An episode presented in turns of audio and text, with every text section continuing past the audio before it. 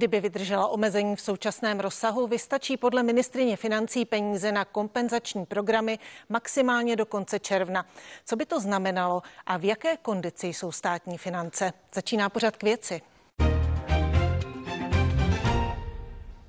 Ve spojení jsme s rektorkou Mendlovy univerzity v Brně a zakladatelkou iniciativy Koronerv, ekonomkou Danuší Nerudovou. Dobrý den. Dobré odpoledne. Paní Nerudová, co vlastně znamená ta věta ministrině financí uh, Aleny Šilerové? Co to říká o stavu státní kasy? Já jsem z té věty, kterou pronesla paní ministrině, upřímně šokovaná a jsem zejména šokovaná z toho, s jakým klidem tu větu pronesla. Z mého, účtu, z mého pohledu už muselo být poměrně dlouhou dobu jasné, Eh, že je potřeba přijít s nějakými opatřeními a já jsem bohužel nezaznamenala, eh, že by eh, probíhala diskuze, jakým způsobem se budou řešit opatření na výdajové straně, jakým způsobem se budou řešit opatření na příjmové straně. Já jediné, co jsem zaznamenala, tak, tak bylo prostě holé konstatování faktu, že peníze dojdou a že je potřeba zvýšit deficit rozpočtu. Já se ale obávám, že člověk, který jedná s péčí řádného hospodáře, tak už v prosinci minulého roku by eh, musel, ba i podstatně dříve, začít uvažovat o tom, jakým způsobem ty veřejné finance bude konsolidovat, eh, aby nezůstaly v naprosto rozvráceném stavu. Pokud by ty eh, peníze došly, pokud by opravdu ta opatření eh, musela pokračovat, eh, podle ministrině by bylo nutné navýšit opět schodek státního rozpočtu. Už teď vlastně novelou zákona o státním rozpočtu byl ten schodek na letošní rok navýšený na půl bilionu korun, což je rekordní. Co by znamenalo další navýšení? Další navýšení by znamenalo, eh, že bychom si na dluhovou brzdu sáhli podstatně dříve než eh, v tuto chvíli v tom avizovaném roce 2024 a už i ten rok 2024 eh, je velmi blízko. Z toho titulu je pro mě naprosto nepochopitelné, že při vědomí toho, že na dluhovou brzdu si zřejmě sáhneme v roce 2024, tak součástí státního rozpočtu není žádný reálný plán konsolidace veřejných financí. Prosím pěkně, to, co bylo předloženo, není žádný konsolidační plán, protože snižování toho dluhu rychlostí půl procenta HDP za rok je vzhledem k velikosti toho státního dluhu eh, naprosto nedostatečné. A já se domnívám, že byť už je to skoro konec eh, funkčního období, takže skutečně řádný hospodář, který by měl na paměti blaho státních financí a chápal by, že to je věc, která je dlouhodobá, která není ohraničená pouze volebním obdobím, tak by prostě skutečně předložil i pro svého nástupce jasný konsolidační plán, protože je potřeba říct nahlas, co se stane, když narazíme na tu dluhovou brzdu. A já se domnívám, že občané této země by to měli vědět. Když k dluhové, na k dluhové brzdě bychom se potom ještě dostali. Já bych se chtěla jenom zeptat v souvislosti s konsolidací uh, těch veřejných financí, o kterých mluvíte. Je vlastně současné, v současné době, kdy vlastně nevíme, kdy uh, to všechno skončí, uh, kdy se bude moct ekonomika pořádně nastartovat, je vlastně na místě teď konsolidovat veřejné finance? No to je velmi na místě, protože ten dluh je tak velký, eh, že ta konsolidace bude eh, bolestivá a může se stát, eh, že dojde k na nervozitě na finančních trzích a může se stát, že velmi rychle si budeme půjčovat za podstatně vyšší úrok, než si půjčujeme eh, v tuto chvíli. Takže když se podíváme kolem nás, tak třeba Německo, v Německu kancelářka Merklová jasně řekla, že počítají, že v roce 2024 se budou vracet směrem k vyrovnanému rozpočtu. U nás vůbec nic takového nepadlo a skutečně uh, diskuze, jak vrátit rozpočet do nějakých uh, udržitelných čísel neexistuje. My pořád hovoříme o výdajích, vůbec neprobíhá diskuze o příjmech a já se domnívám, že eh, pokud eh, podnikatelský sektor je skoro na kolenou, podnikatelé počítají každou korunu, tak si myslím, že součástí řešení toho problému je skutečně hledání úspor v provozní části jednotlivých kapitol. A nic takového se bohužel v tuto chvíli neděje. Vy jste právě eh, řekla, že stav veřejných financí eh, vyžaduje mimořádná řešení. Jedním z nich by měly, měly být tedy ty úspory? Ten deficit je tak velký, že si nelze myslet, že ho lze vyřešit pouze eh, restriktivní fiskální politikou. Bohužel eh, součástí toho řešení samozřejmě eh, bude muset být i diskuze o daňové reformě. Česká republika ji potřebovala již daleko dříve. Covidová krize jako urychlovač jen zvýšil tu potřebu. Už jsme ji dávno měli mít hotovou, protože daňový systém neodráží strukturu ekonomiky 21. století.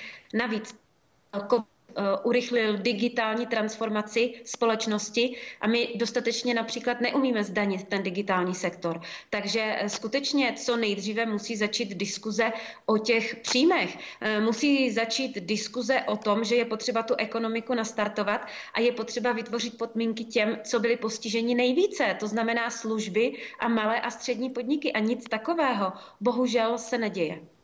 Kdy bude potřeba zvyšovat daně? Čeká to až na příští vládu?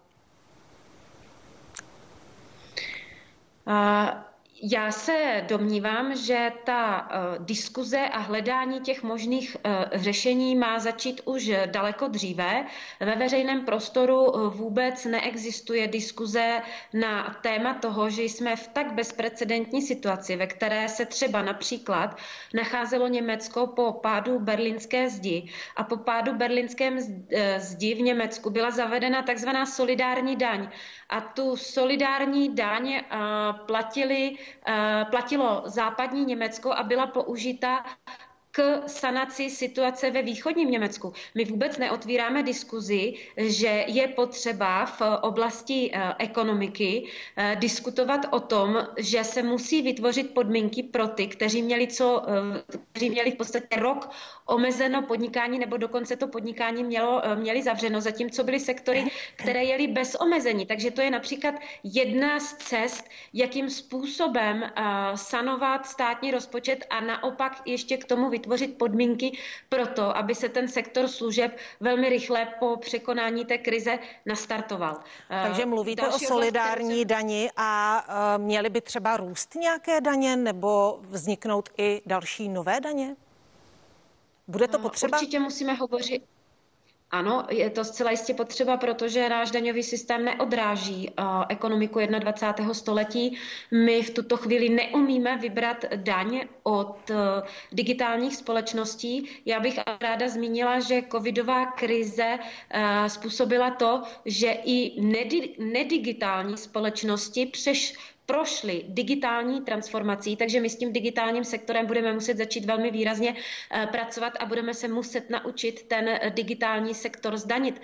Eh, další oblastí, a tady mám pocit, že tuto oblast zrovna paní ministrině financí zmiňovala, jsou ekologické daně. Je to oblast, na kterou se taktéž v České republice málo zaměřujeme. Ale pokud chce vláda zvyšovat daně, tak ve vztahu k tomu, jakým způsobem podnikatele kompenzovala, respektive nekompenzovala, tak tou nedílnou součástí toho řešení jsou prostě škrty na výdajové straně státního rozpočtu. My prostě potřebujeme zainvestovat do skutečné digitalizace státní zprávy, eh, která přinese to, eh, že pak velmi výrazně ušetříme eh, místa státních úředníků. Mým dnešním hostem je ekonomka Danuše Nerudová.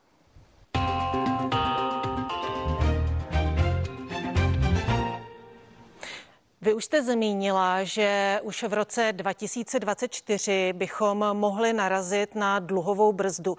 Co to vlastně znamená? Co to ta dluhová brzda je a co, co by ten náraz způsobil? Ta dluhová brzda znamená to, že pokud se k ní začneme blížit a narazíme na ní, tak eh, ten další rozpočet, který bude eh, vláda České republiky eh, sestavovat, tak bude muset být výrazně restriktivní tak aby velmi významně eh, přispěl k sanaci eh, deficitu nebo toho dluhu, eh, který máme. Co si pod tím představit? No, je potřeba si pod tím představit to, že hovoříme o tom, že třeba veřejné služby, na které jsme zvyklí, jako je zdravotnictví nebo školství, prostě nebude stát schopen poskytovat v takové kvalitě jako do posud. Eh, je nutno říci, že když se díváme na ty deficity, tak eh, naše ekonomika v tuto chvíli vlastně nevydělává na to, jakým způsobem my žijeme, jakým způsobem stát eh, poskytuje veřejné služby a pokud bychom hospodařili s vyrovnaným rozpočtem, což znamená, že projídáme jen to, co si vyděláme, no tak samozřejmě ta kvalita těch poskytovaných eh, veřejných služeb by byla výrazně nižší, než eh, jaká v tuto chvíli je. Co by to mohlo znamenat například eh, směrem k vyplácení důchodů po případě sociálních dávek? Eh, zcela jistě by stát musel začít řešit a prioritizovat na výdajové straně a řešit, eh, které výdaje bude škrtat. Je to situace, kterou jsme zažili už eh, v průběhu finanční krize v roce 2008, kde se prostě prioritizovat muselo. Takže obdobným způsobem by stát musel postupovat i, i teď v případě nárazu na dluhovou brzdu a musel by řešit, jakým výdajům dá přednost. Zda to budou výdaje na důchody, nebo zda to budou výdaje na armádu, nebo zda to budou výdaje na školství, nebo zda to budou výdaje na eh, zdravotnictví, protože všechny eh, výdaje v současné výši, eh, pokud nebudeme řešit ten státní dluh, tak v té současné výši je prostě udržet nemůžeme. Jak je tahle hranice, hranice 55%, když veřejný dluh vlastně stoupne na 55% HDP, v tu chvíli narazíme na dluhovou brzdu, je to tak. Jak moc je tahle hranice závazná pro tu vládu? Nemůže ji zvýšit? No tak eh, tak samozřejmě, že ji vláda může zvýšit stejně tak, jak rozvolnila pravidla eh, rozpočtové odpovědnosti eh, v loňském roce a to z důvodu eh, tedy covidové krize. Tady bych chtěla jenom, chtěla bych jenom zmínit, že to řešení, ke kterému jsme přistoupili my, je v Evropě poměrně ojediné, ojedinělé, protože většina ostatních států přistoupila k tomu, že zaváděla jednorázová opatření, aniž by mě, měnila právě eh, tady ty pravidla té rozpočtové odpovědnosti. Takže v tomto ohledu vlastně vláda dostala tak trošku biankošek na rozdíl od, od jiných vlád, eh, které vlastně volili jednorázové opatření, když se v náhodou ten deficit státního rozpočtu v souvislosti s bojem s covidem vlastně zvýšil. Takže v tomto jsme v Evropě tak trochu raritou. Když se vrátíme k těm kompenzačním programům, tak tento týden vláda vlastně představila uh, nové kompenzační programy. Uh, jak se na ně díváte, jak je hodnotíte? Eh, paní redaktorko, já osobně musím říct, že je pro mě zcela nepochopitelné, proč ministr Havlíček nepředstavil kompenzační programy, po kterých jak průmyslové svazy, tak experti a ekonomové volají už rok a to jsou kompenzační programy, které by byly postaveny buď na eh, kompenzaci eh, tržeb nebo na kompenzaci nákladů. Eh, mně není osobně jasné, proč rok po trvání krize představujeme program, který je vázán na zaměstnanost. Ty podniky jsou rok v krizi a už ty zaměstnance propustili, už mají jen nezbytný počet zaměstnanců, na který určitě čerpají program antivirus. Nevidím jediný důvod, aby další kompenzační program byl vázán na zaměstnanost. Eh, ten program prostě měl být vázán na kompenzaci tržeb opět, tak jak je tomu běžně na západ od nás. Ale jeden z těch kompenzačních eh, programů je vlastně pomoc eh, podnikatelům, která znamená eh, i úhradu části nákladů při poklesu tržeb minimálně o 50% V čem je tedy háček?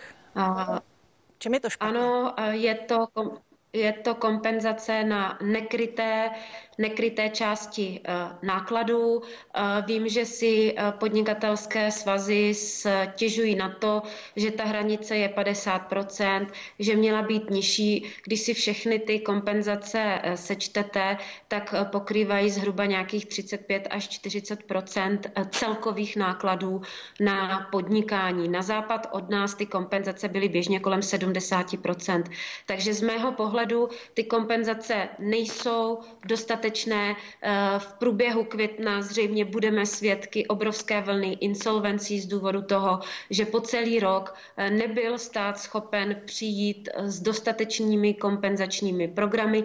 Konec konců to, že ty programy nejsou dostatečné, tak o tom svědčí to, že loni touto dobou přišla paní ministrině financí s tím, že na kompenzacích vyplatí 1,2 bilionu korun. Eh, když se dnes zeptáte, kolik bylo vypraceno, eh, tak eh, bylo vypracena, byla vypracena zhruba čtvrtina. Takže podle vás rozhodně nejde o žádné férové kompenzace, tak jak to bylo zdůvodňováno.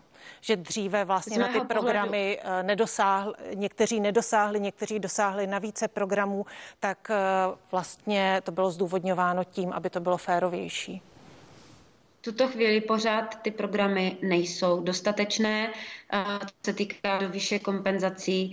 A znovu opakuji, že si nedokážu, nedokážu najít důvod, proč není program, jeden páteřní program založen na kompenzaci tržeb, proč máme dva programy, které jsou založeny na eh, kompenz, nebo eh, založeny na, ve vazbě na eh, zaměstnanost. Místo toho, abychom měli Kurzarbeit, místo toho, abychom umožnili transformaci trhu práce, transformaci ekonomiky, tak betonujeme pracovní místa, která po celá řada z nich po skončení krize prostě už nebudou existovat. To říká můj dnešní host, ekonomka Danuše Nerudová.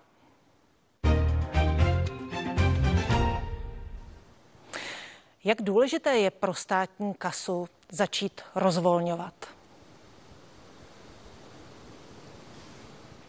Tak eh, začít eh, rozvolňovat je samozřejmě eh, důležité především pro ekonomiku, podnikatelský sektor. Potřebujeme nastartovat ekonomiku a samozřejmě, že jakmile se nastartuje ekonomika, tak vznikne nějaká daňová báze, ze které stát vybírá daně a ty daně jsou příjmem státního rozpočtu. Tady bych ale jako ekonom velmi výrazně varovala opět před nějakým unáhleným rozvolňováním, které by nás například mohlo poslat do další vlny pandémie. Všechny statistiky ukazují to, že země, které zvolili to, že jedou na půl plynu celou dobu, tak mají prostě lepší ekonomické výsledky, mají méně mrtvých a mají méně nakažených. My jsme zvolili cestu brzda plyn, která se prostě ukázala jako špatná. Já velmi doufám, že v tuto chvíli se tady z tohoto vývoje poučíme a že už metodou brzda plyn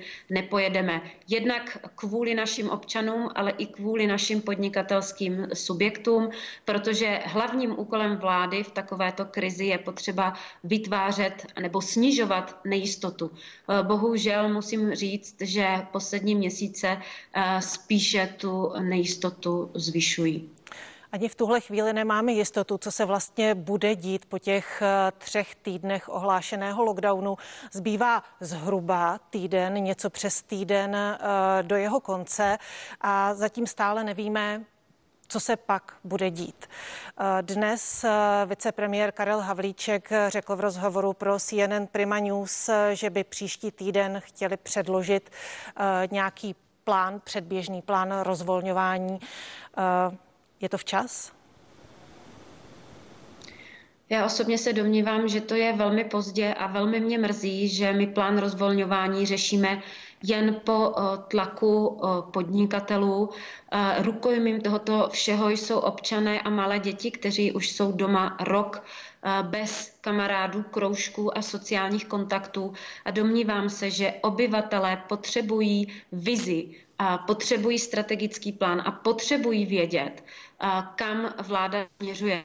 Domnívám se, že to měli přesně vědět na začátku lockdownu, protože to je samozřejmě motivace k tomu, aby dodržovali ty opatření, protože ví, že je světlo na konci tunelu a to stejné se samozřejmě týká podnikatelům. Já jsem byla upřímně šokovaná, když jsem eh, poslouchala pana premiéra v interpelacích, eh, kde v podstatě přiznal, že žádný plán po tom, co bude po 21. březnu, neexistuje. Eh, to se domnívám, že je velmi špatný signál směrem ke společnosti. Samozřejmě, že vede k nějaké skepsi, k tomu, že lidé nevidí cíl, takže, takže se nesnaží ta dodržení, ta, ta opatření dodržovat. A je to samozřejmě i signál k podnikatelskému sektoru, který nemůže plánovat. Takže za mě bych byla velmi ráda, kdyby konečně vznikl nějaký strategický plán, jak budeme postupovat po 21. březnu, tak aby i dětem to dávalo nějakou naději a vizi, časový rámec, kdyby se mohli za nějakého režimu eh, vrátit zpátky do školy a vidět se se svými kamarády. Věříte, že se všechny děti eh, vrátí ještě v letošním školním roce do lavic? Všechny děti v letošním školním e, roce se do lavic dle mého názoru nevrátí. Myslím si, že vzhledem k tomu, že jsme v půlce března a čísla máme, jaká máme, je naprosto iluzorní si myslet, že se všechny děti vrátí do konce školního roku. A vzhledem k tomu, jak třeba mé děti už byly několikrát zklamané, tak velmi reálně doma hovoříme o tom, že se může stát, že třeba do konce školního roku do školy už nepůjdou. Ale já jsem velmi ráda, že už jsme přešli na to pravidlo a chápeme, že školy se zavírají poslední a otvírají první. My jsme se totiž celou dobu tímto pravidlem neřídili a všechno ostatní mělo přednost před školami. Takže v tomto dílčím kroce jsem velmi ráda, že, že jsme se posunuli, protože už jsem to slyšela z úst jak pana premiéra, tak pana ministra školství a to si myslím, že je první dobrý signál uh, směrem k dětem. Vy už jste na univerzitě rezignovali na to, že se vaši studenti vrátí ještě uh, v tomto semestru do škol? Eh, my jsme v minulém týdnu eh, měli jednání, zasedal krizový štáb a zhodli jsme se, vzhledem k tomu, že nám semestr začíná, eh, respektive končí v podstatě v půlce května, tak jsme se zhodli na tom, že stejně jako loňský rok dáme avízo, že celý semestr dojede online a vytvoříme si tam nějaký prostor, pokud by to epidemiologická situace dovolovala, abychom realizovali veškerou praktickou výuku a praktická cvičení cvičení, které jsou třeba potřeba v laboratořích v nějakém zhuštěném programu, eh, například do půlky června, ale počítáme s variantou skutečně eh, online výuky mm-hmm. do mhm. konce letního semestru. Ve spojení jsme byli s ekonomkou Danuší Nerudovou. Díky za váš čas. Děkuji za pozvání. Naschledanou. Dnešní pořad k věci končí. Hezký den a na viděnou.